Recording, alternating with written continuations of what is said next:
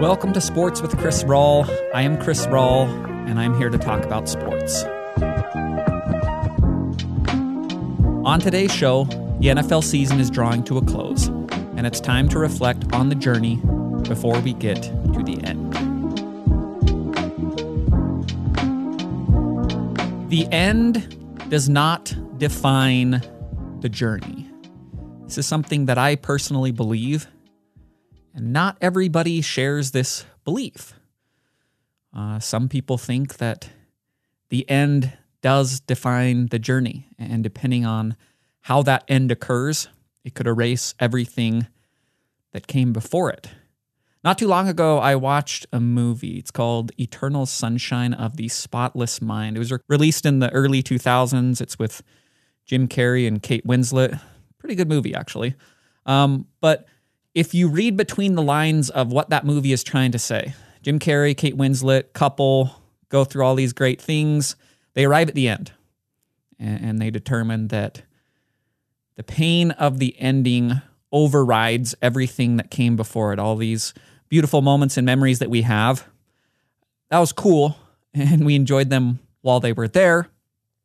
But this ended so poorly that we don't want them anymore. And the movie is about them wanting to extract all those memories, good and bad, from their mind because the ending for each of those people defined the journey. You read between a, lot of the subtext of that film and you go, oh, this is interesting to, to me because it represents the opposite of, of what I believe. Represents that the ending can define a journey if you let it, if that's the way that your brain is wired, if the ending is so particularly uh, overwhelming that that you just can't remember anything that came before it, all that kind of stuff. Um, for me, that's a really sad way of looking at anything. I'm a much bigger journey person than I am ending person.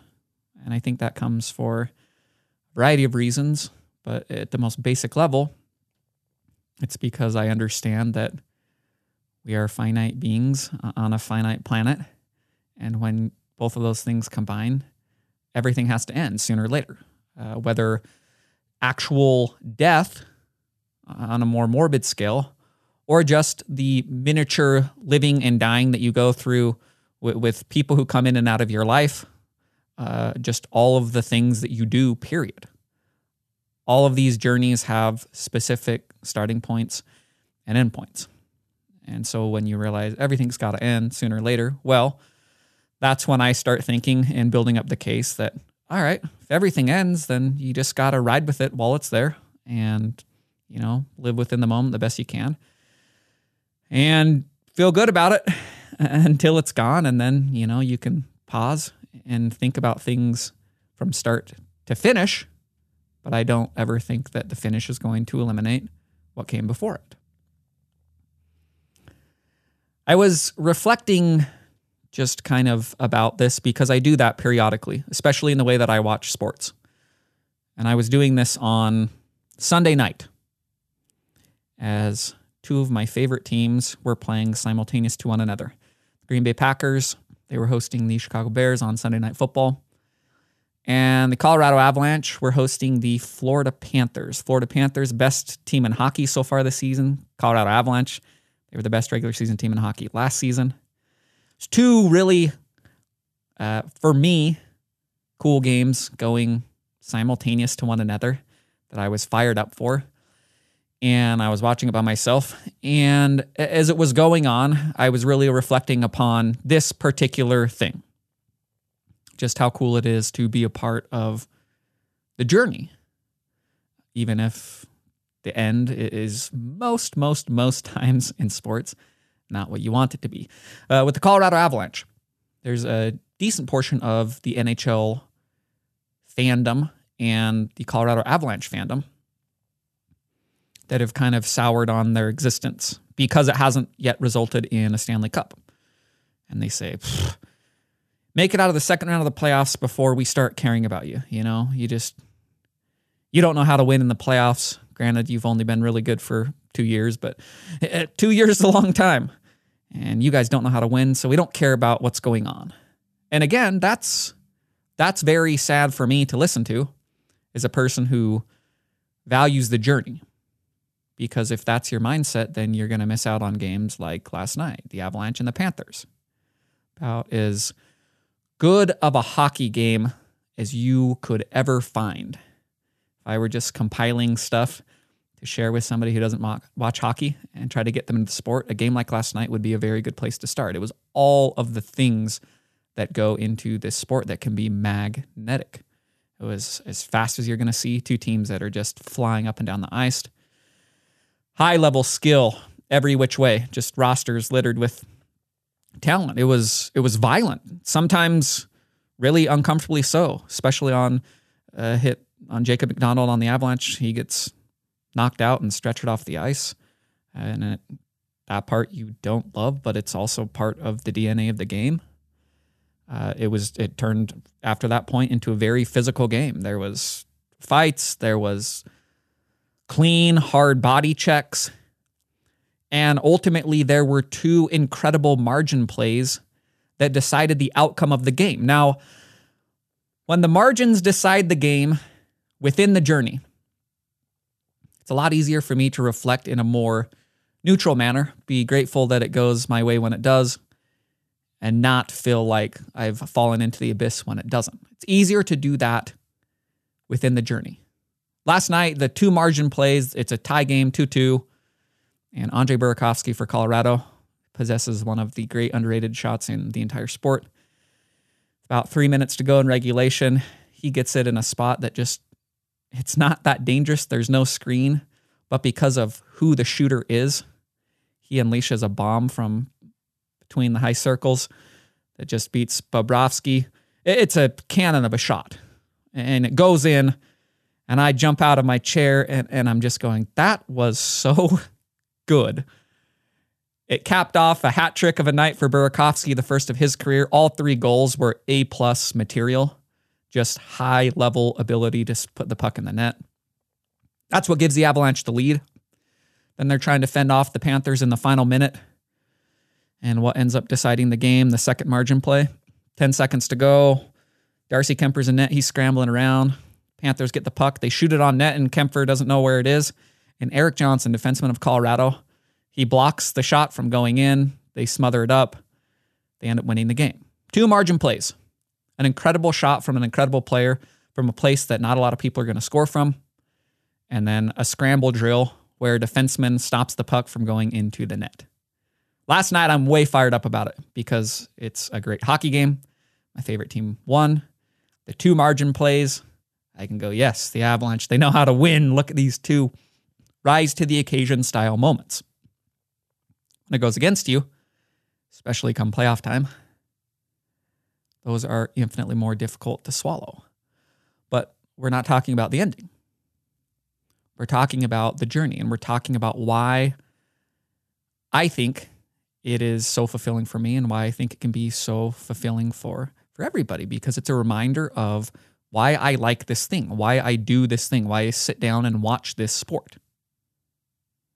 And and then again, it's also a reminder of why each particular end to a season can be so frustrating because when the margins go against you, your brain is going to struggle to compute how these games are decided and the way that we craft these incredible narratives based upon just what seems like random chance. Colorado Avalanche, they can't get out of the second round of the playoffs. Yes, that is technically true so far within these last few years. At the same time, it's stuff like this that decides those games. It's just you're walking on a razor's edge. If it goes your way, great. If not, you go home and say, keep putting yourself in position to succeed and hope that you break through. Those are things that I talk about a lot on the show um, on a wins and losses level. But as far as this journey, the, the spiritual side of sports, just what you extract from it as a viewer, this is a really good case to be made for living in the moment.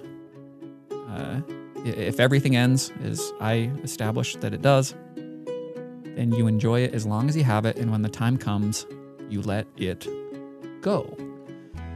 So that is easier said than done on, on a grander scale. Whether that's with relationships, whether that's with literal life and death moments. Uh, it's a lot harder to do that sometimes within life. And you gotta let it go when somebody goes out of your life that was in it for a long time. And that's a that's a painful process, obviously. And you gotta work through that kind of on your own. Now, when I apply this to watching sports, it can still be maybe not to the the most extreme extent of the thought, but it can still be really, really, really hard to engage with both of those things when the end comes. First part, that's easy. Enjoy it as long as you have it. The journey, all that kind of stuff, great. Two thumbs up. But when the end comes and you got to let it go and not sit up all night thinking about it, that's hard.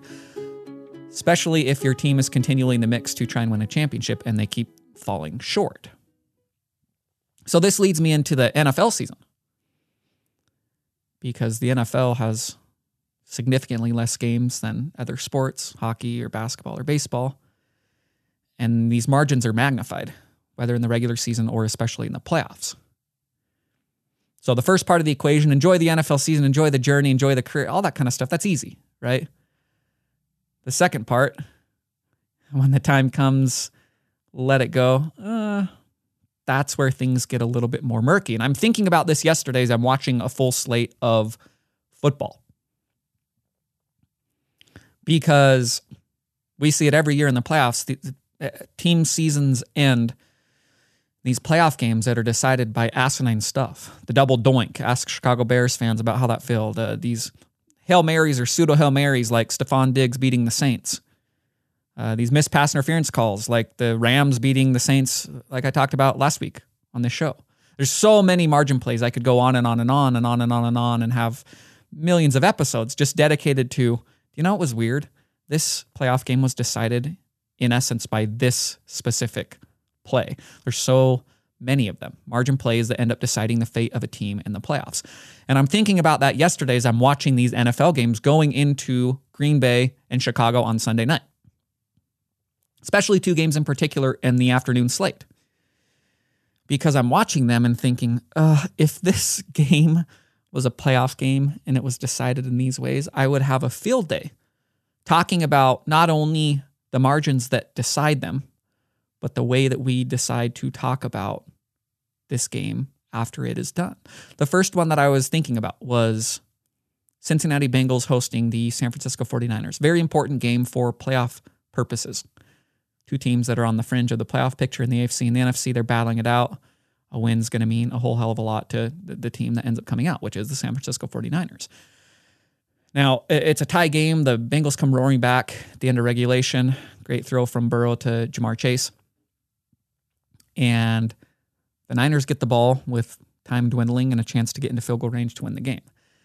And there are three plays that occur in the last 30 seconds of regulation that have my mind spinning like a top as I think about the way that a narrative can go, the way that a game can be won and lost, what all of it means. Does it really even mean anything, or is this all just simple twist of fate?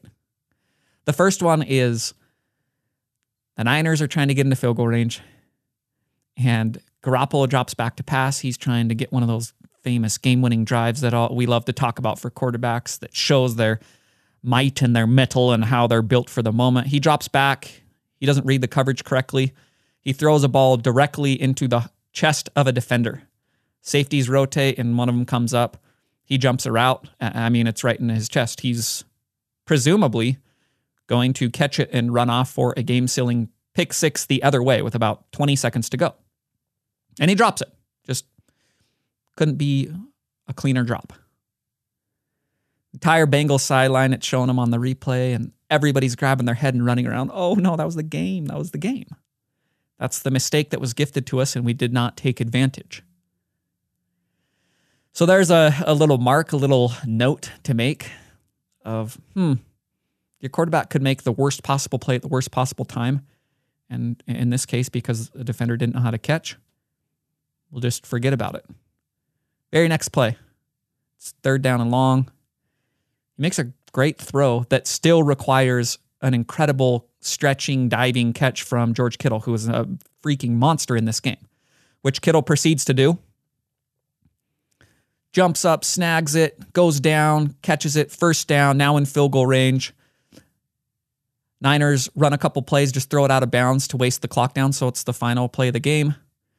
And now I'm going, oh man, this is crazy. Polar opposites as far as the play from the quarterback specifically on back to back plays, each of which could and should and would have decided the game. One for good, one for bad. So now who trots in? Robbie Gould. He's coming to kick the field goal to win the game. Again, put a stamp on that game winning quarterback drive narrative that we all love so much. And I'm always talking about this is what actually goes into these drives.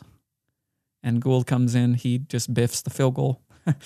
so now we've ridden the roller coaster left and right and left and right, these margin plays of just, if this is a playoff game, you would be driven to insanity. No matter who you rooted for, no matter who you bet on, you'd just be driven to insanity because you'd realize this is what decides games. They go into overtime and the Bengals get a field goal. The Niners come down. Brandon Aiyuk scores this touchdown that is not ruled a touchdown. Niners come out on top. We can talk about it moving forward of, oh, yeah, the Niners are rounding into form. Jimmy G, game winning drive in overtime, all that kind of stuff. This is how we form opinions on quarterbacks. I, I want to make a quick note of that as I talk about just this process of the journey. This is a lot of the way that we form opinions on quarterbacks. It's not talking about each individual play that goes into a potential game winning drive, a potential game losing drive, overtime drive, anything like that. We usually just get to the end and go, oh, Jimmy G, he won in overtime. Oh, and he, and he put him in position to win at the end of the game. Oh, he, it must be, you know, a clutch performance there. It's never as cut and dry as we want to make it out to be. I would ask that everybody listening to this, please do not forget that. The other game that I was thinking about as I'm reflecting on the journey as a whole, why I think it's fulfilling to watch football every Sunday, and how the margins that decide it can be pretty exhilarating in the regular season. But if superimposed into a playoff game, they will drive you insane. The other game I was thinking about was the Tampa Bay Buccaneers and the Buffalo Bills. Bills come roaring back from three touchdown deficit in the second half. They're down inside the 10 yard line in the last minute of the game. They have a third and two. They're down by three points. And they run just, it's a one on one coverage on the left side. Stefon Diggs against Carlton Davis. They throw it to him, and it is very clearly pass interference. Tony Romo and Jim Nantz are announcing the game, who they're always doing their best to try and never say anything negative about virtually anybody. And even for them, it was really hard to, to go, I think that one might have been, uh, it's probably in a, they might have, should have called this, which coming from Tony Romo is the same thing as me getting on air and just screaming for 20 straight minutes. This is pass interference. This is pass interference. This is pass interference. Just call it. It's easy. So instead of having first and goal from two yard line with three shots in regulation to win the game, um, the Bills have to settle for a game time field goal that sends it into overtime. Within overtime, it's interesting to make note uh, of what can decide these games because the Bills get the ball first. And on third down, near about midfield, another play that involves Carlton Davis that most definitely could have been called pass interference was not called on third down. So now the Bills punt. So we've had two determinations by the referees that greatly have influenced the game up until this point. Margin plays. Remember, a lot of this stuff you literally cannot control. No matter how much we want to believe Tom Brady can control everything, or Aaron Rodgers can control everything, or Jimmy Garoppolo yesterday controlled everything.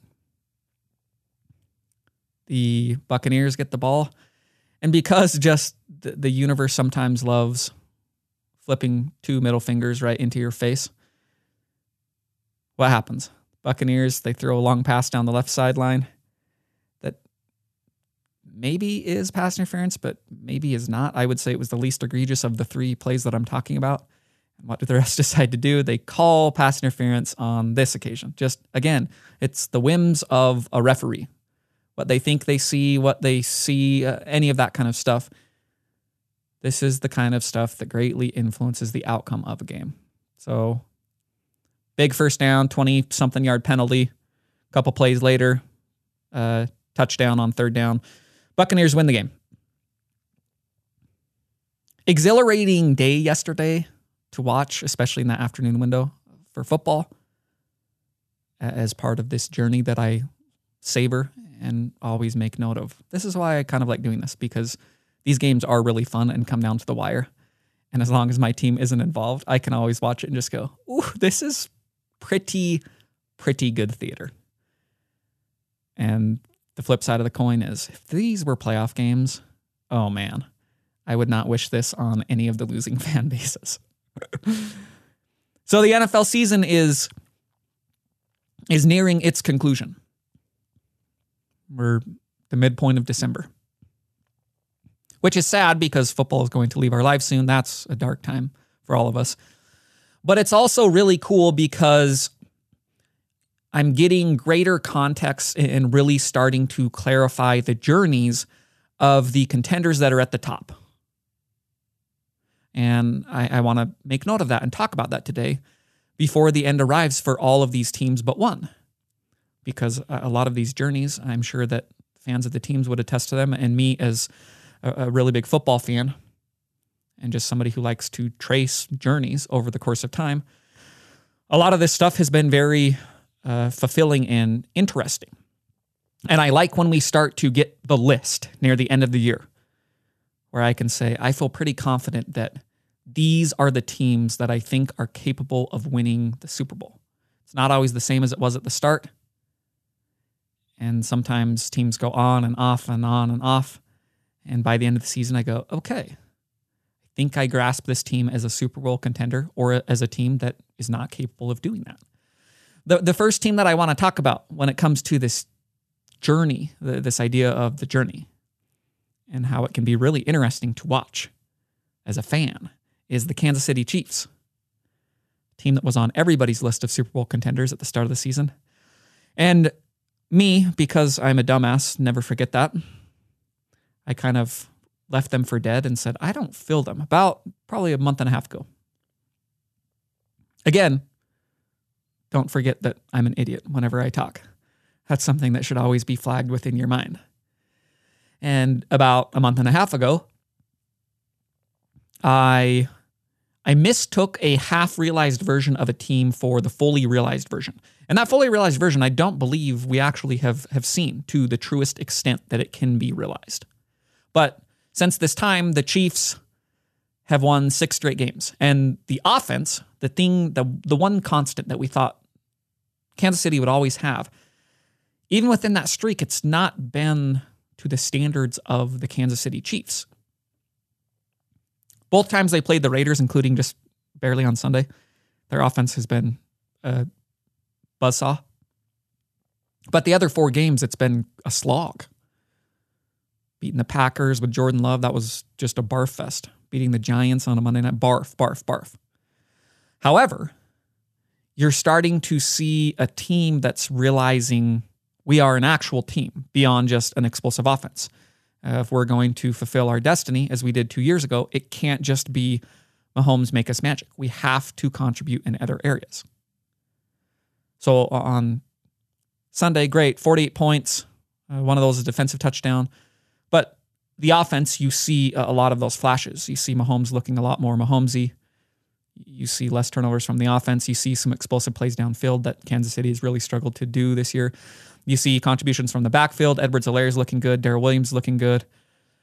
That's great.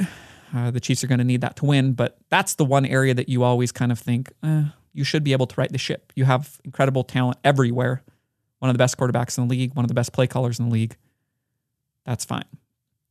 What's been the real shock and as I make note of the actual journey of a season, an area that I find to be interesting, and another area that I am an idiot, is watching Kansas City's defense going from the league's worst through the first month and change of the season and turning into one of the league's best over the last six games. Now, this is important to note and if I do this again next year, reach through this microphone and slap me right in the face. Because I already knew a truth about the Kansas City Chiefs defense, and especially about their defense coordinator, Steve Spagnuolo. they always follow a similar progression, whether that was when he was with the Giants and they were winning Super Bowls or when he's been with the Kansas City Chiefs. And they really rounded into form two years ago, heading into the playoffs, and then made a lot of plays that helped contribute to them winning the Super Bowl. Spagnuolo defenses usually follow this style of progression. They use the journey. They don't enter into a season in week one going, this is who we are and this is what we will be. And and if we do good, great. If we don't, uh, that's unfortunate because we're not here to to change over the course of the season. We're not here to evolve. That's not how Spagnuolo defenses work. They're, they they work in the exact opposite manner. It's a continual tweaking. The journey of a regular season, and especially near the end of it, and what they are going to be coming into the playoffs. It's about tweaking. It's about experimenting. It's about realizing the best version of yourself, how to utilize personnel, what style of defense to run on any given play. It's about realizing those things by the end of the regular season, and especially once you enter into the playoffs. Again, it's how they won the Super Bowl two years ago. The offense, they were great, obviously. Tip your hat to them, all that kind of stuff. But Super Bowl is not possible to win without contributions from all phases of the game coaching, defense, special teams, and offense. So we're watching that progression within this journey of the Kansas City Chiefs. They've gone from the favorite in the league to maybe they're not even going to make the playoffs back to I think when push comes to shove this is this is maybe the favorite in the AFC. And if you didn't want to say they were the favorite, you would choose another team. A team that has followed a pretty incredible journey in their own right, the New England Patriots. Talked a lot about them last week, especially their coach. And I don't particularly like them as a franchise, but I am in awe of them. And as I'm tracing journeys and I'm watching one reappear that started two decades ago, it's kind of a surreal experience to think, how am I watching this happen again? 20 years after it happened the first time, 20 years ago. Patriots had a rookie quarterback and a stranglehold of a defense and a master game planner who was sitting there puppeteering everything. And now we're here in 2021. And I'm watching a rookie quarterback backed by a devastating defense, everything puppeteered by a master game planner. That's been the journey up until this point of the New England Patriots in this season. And they're a team that nobody on planet Earth would put on their short list of Super Bowl contenders at the start of this season. That's why I, another reason that I love the NFL so much.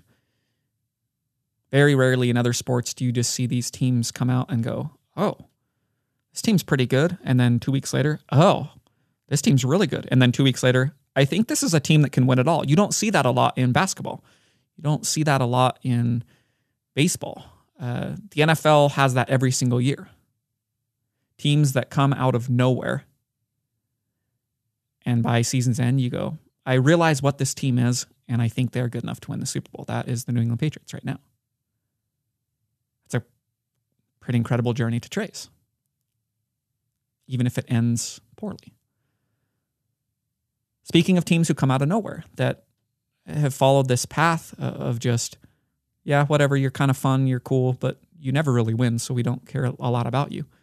The Arizona Cardinals, who, as of this recording, they've not played their Monday night game against the LA Rams.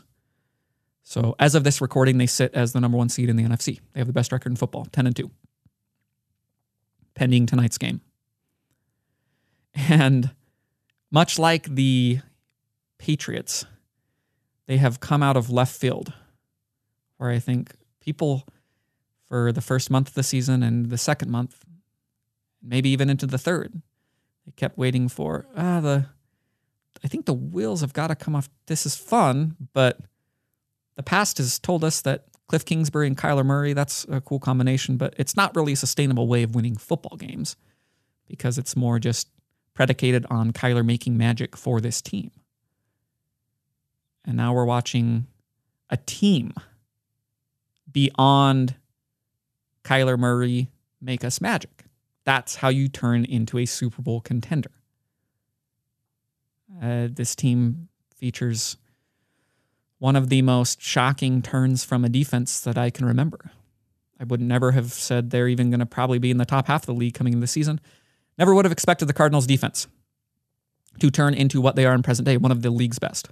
One of the driving forces behind the team with, again, at the time of this recording, the league's best record. If I was mapping out a pathway for the Cardinals to be 10 and 2, I would have said Kyler's probably the MVP of football and he's lost his mind and they've maybe diversified their offense a little bit more, which they have.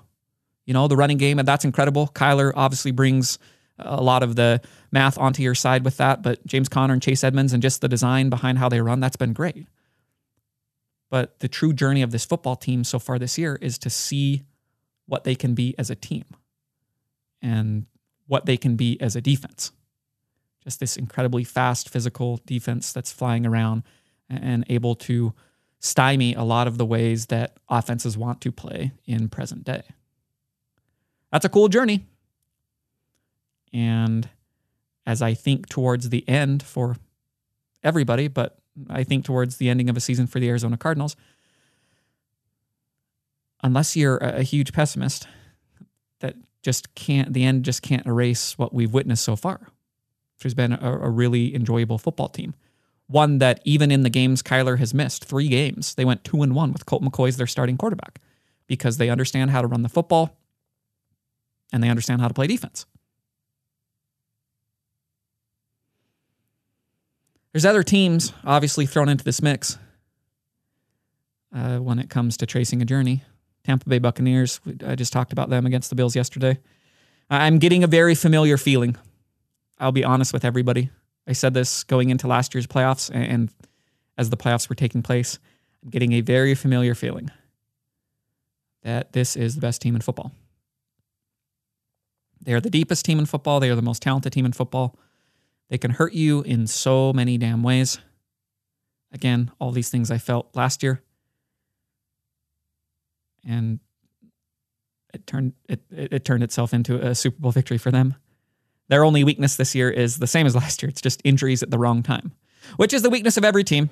So at that point, I mean, if you're being logical about things, you know injuries will presumably happen. At the same time, you know that Tampa Bay can weather the storm in a lot of areas. So after watching them yesterday and just after watching them last season and, and throughout the course of their journey this season, yeah, that's where I am. I think this is the best team in football.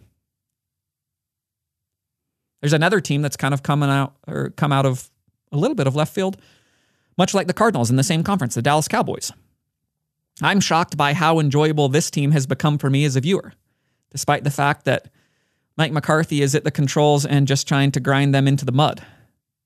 Despite the efforts of their own head coach, this has turned into a really enjoyable team. They've have a very diverse offense with Dak and all those weapons, with the running game of Zeke and Tony Pollard, although he didn't play yesterday against Washington. But what's been shocking is that, especially since Dak's injury about the midpoint of the season, what has really risen up and been one of the driving forces behind this team is their defense. Much like Arizona, you need a full team to win. And we're seeing a lot of that from the Dallas Cowboys. They got playmakers on that side of the ball that I wasn't fully aware existed. You knew Demarcus Lawrence could be good. Randy Gregory's made a star turn, which makes me happy as a man who rooted for him at Nebraska and saw a lot of untapped potential. And this season, I think we're all getting a bigger grasp of what he can be when properly unleashed in an NFL defense. His interception yesterday against Taylor Heinicke was an incredible play by anybody, much less this huge hulking edge rusher who's jumping up and swatting it down and then has enough skill to pluck that out of air and just really cool stuff. His own journey that I've watched back from Nebraska and Bo Pelini when he was one of the stars of the team and one of the great edge rushers of the last 10 years for Nebraska. And then seeing him go through all these personal troubles in the NFL and now maybe hopefully turn a corner. And that's a pretty cool thing to be a part of. Fulfilling, right? Even if it ends with oh, the Cowboys lost to the Rams in the playoffs or somebody like that. Micah Parsons on this defense, who was out of his mind yesterday, who's suddenly part of the Defensive Player of the Year conversation. Never would have guessed that because When the Cowboys drafted him in the top 10, everybody made fun of him and said, You guys are dumb as hell. You're drafting a linebacker who's not an edge rusher in the top 10. That's just not that valuable of a position. As it turns out, we were wrong. and somehow Jerry Jones, who's 682 years old, was right. Because Micah Parsons actually is so talented that you can literally line him up anywhere and he will be almost impossible to stop.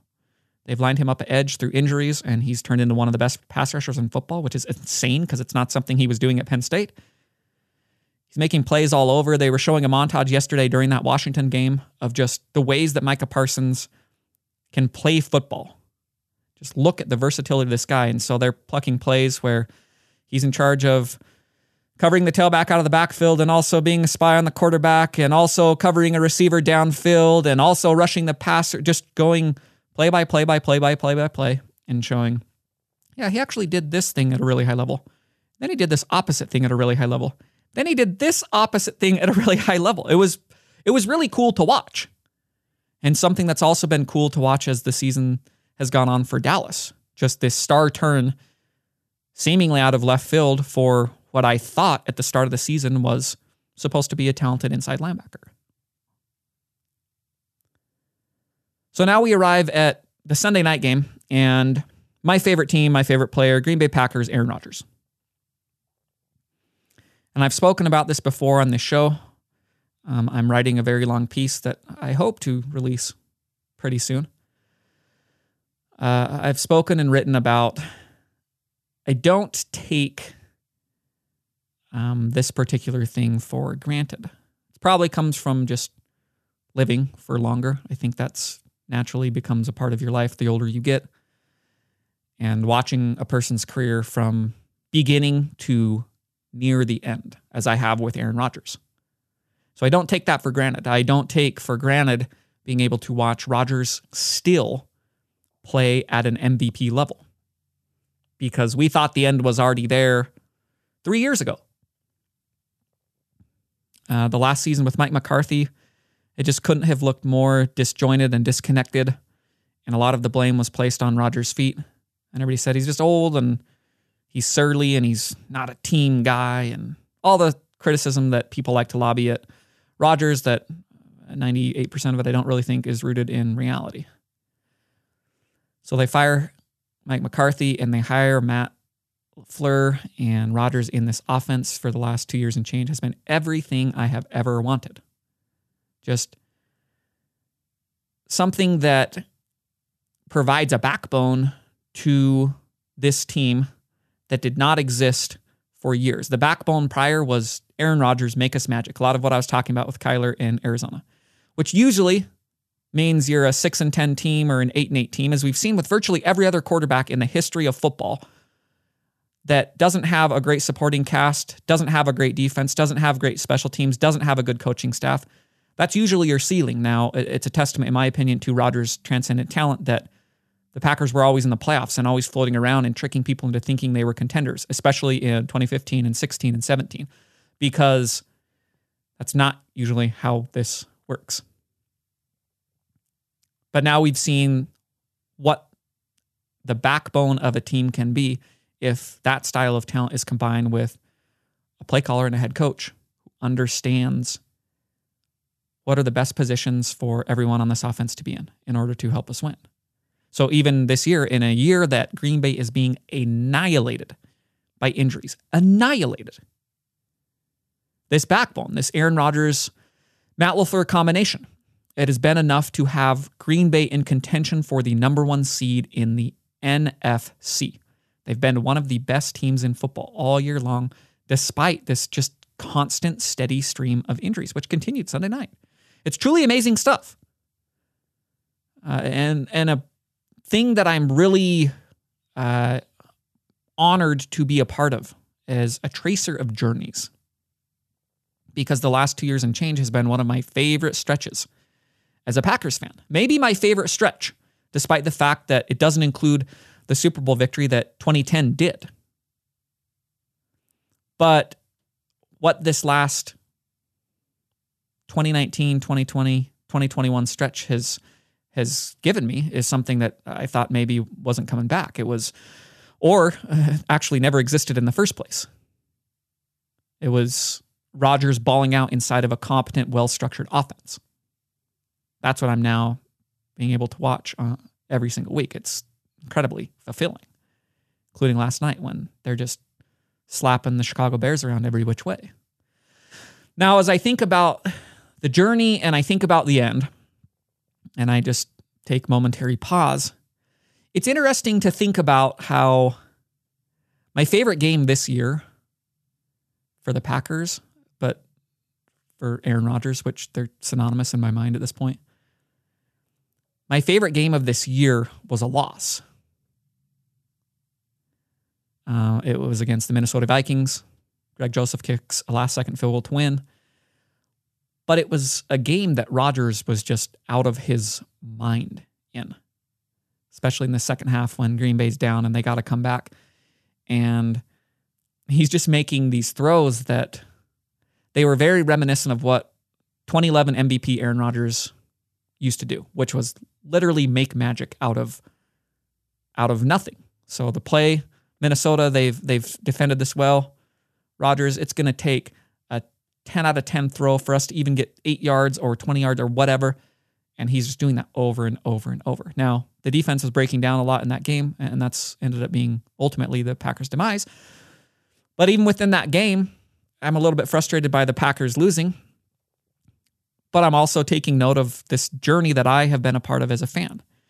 And I'm thinking, man, uh, sucks the Packers lost this, but in 2018, if you would have told me that I would get more of this Aaron Rodgers, even if it meant that the Packers are going to lose this game or if they're going to lose in the playoffs every single year, as they have done so far, I, I would sign up for that in a heartbeat. Again, even if the end of every season so far has been heartbreak, because it leads to games and moments that I, I really cherish as a person who loves the journey. Like last night against the Chicago Bears, team that Aaron Rodgers says, I own you, and he does. Last night, the Packers special teams were an absolute mess. It, it might be the worst special teams performance I can remember off the top of my head from an NFL football team in the confines of an individual game. And I know a lot about poor special teams. I watch the Nebraska Cornhuskers every single week, and last season was the most putrid display of special teams I've ever seen in my entire life. So I understand what bad special teams looks like. It was all night last night, whether it was giving up punt returns for touchdowns or Malik Turner trying to return a kick for Green Bay and the ball's going out of bounds and he runs and bats it out of bounds. So the Packers are coffin cornered at their own five yard line instead of starting at the 40. There's just plays nonstop. Amari Rodgers muffs a punt, and luckily it's given back to Green Bay because Chicago just runs out of bounds for no reason. It seemed like every time Chicago wanted to return the ball for 40 yards on a punt or on a kick, they would. Uh, the Packers' offensive line, which has been decimated by injuries all year long, they have another injury within that game in the second quarter. Billy Turner, their starting right tackle, goes down with a knee. He leaves. He's not coming back. So at that point in time, Packers are trailing. Special teams is a mess. The offensive line is missing four out of their five starters. David Bakhtiari, he is not there. Elgton Jenkins, he is not there. Josh Myers at center, he is not there. And Billy Turner at right tackle, he is not there. Their entire offensive line, save for one person, the person who least matters, they're all gone. And the Packers are trailing 24 to 14 after punt return touchdown by Jakeem Grant. Setting up for a game where I'm just like, I can't believe the Packers are going to lose this. This is so stupid. But what ends up mattering in this game? That backbone. It's Aaron Rodgers, the talent, and it's Matt LaFleur, the game planner and the person who understands the flow of the game and how to put Rodgers in unison with Rodgers and his mind in position to succeed. So Rodgers ends up throwing for 340 yards and four touchdowns, no picks on the game just another immaculate performance in a lifetime of immaculate performances. And after the first two drives of the game for their offense, we see everything click into place for this union, this understanding that is required from quarterback and play caller on how do we navigate this game based upon our own personnel right now and what the opposition has at their disposal? I talked about this a little bit when they played the Rams a few weeks ago, and it was a masterpiece of a game from these two particular dudes, Aaron Rodgers and Matt LaFleur, because they're going against one of the most fearsome defensive fronts. They knew they could not block because they had nobody there to block. It's all a bunch of practice squad and backups playing offensive line. And so they said, all right, we're going to have to play a little bit different from how we want to play. But I think this will put us in best position to succeed. And the best part is, Aaron Rodgers, we know that you can succeed in virtually any circumstance. They leaned into that last night against Chicago. We got to lean into the quick passing game. We don't have time to let routes develop downfield unless they are based off of play action. So it's going to be three step drops and get the ball out of your hands. Going to be having to hit slants and quicker routes which maybe you don't necessarily want to run every single play, but we got to start doing something to slow down their ability to rush, rush the passer because we cannot block them. and then off of that, we can start hammering Aaron Jones and AJ Dillon. Get the run game established. Okay, four yards, five yards, six yards. Let them know they cannot rush, rush the passer on every single play. And then off of that, especially these two things, we can start setting up play action. We can set up these gorgeous Rodgers play fakes that look like he's acting up on Broadway. One one in particular in the uh, first half where he fakes it and he's standing there for feels like two seconds and then he rolls out and hits Marcedes Lewis. And Collinsworth is gushing about it. Ah, oh, you just don't see this kind of stuff. But it tied into the larger theme of the game and one that I found to be just awesome and exhilarating as a tracer of journeys because I've seen this build up over the last few years with LaFleur and with Rodgers. Just we understand our opponent, we understand really who we have at our disposal on offense. So let's try and make the best of those two situations. Last night, anything we can do to prevent Chicago from knowing the exact downs that they can simply rush the passer and cave in our offensive line. That's what they understood and they did a masterful job of of eliminating Chicago's ability to know the downs. They could just simply rush the passer. And if they did know the down, Green Bay was saying it's a three step drop. You're not going to have time to hit Aaron Rodgers. It's an incredible journey.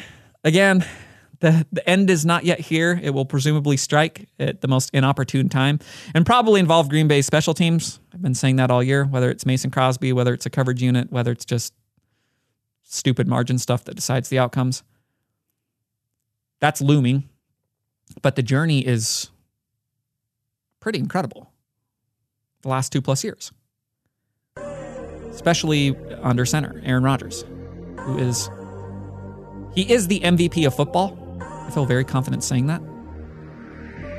He will not win the MVP this year because a lot of people, especially media personalities who vote on it, are mad about how he handled the COVID immunization stuff. Um, I, I think that's more of a commentary on how awards are decided and the inherent biases that everybody brings to the table, regardless of how much they claim. I think that's probably the most revealing uh, part of that whole situation to me as a person who likes to unravel the strings and go, why do we act and think in this specific manner.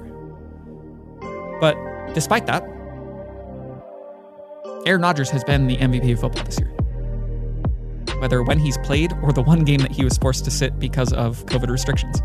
When Jordan Love came in and the Packers offense with Love at helm looked like uh, an eighth grade offense. So the journey the journey is winding its way down, obviously both for this season, both for his career. But I wanted to pause to take note that regardless of what happens, the end does not define the journey because the journey gives us stuff like the Minnesota game earlier this season, like Chicago last night. And if you can't enjoy that, even if it never amounts to another Super Bowl victory, why would you even watch this sport?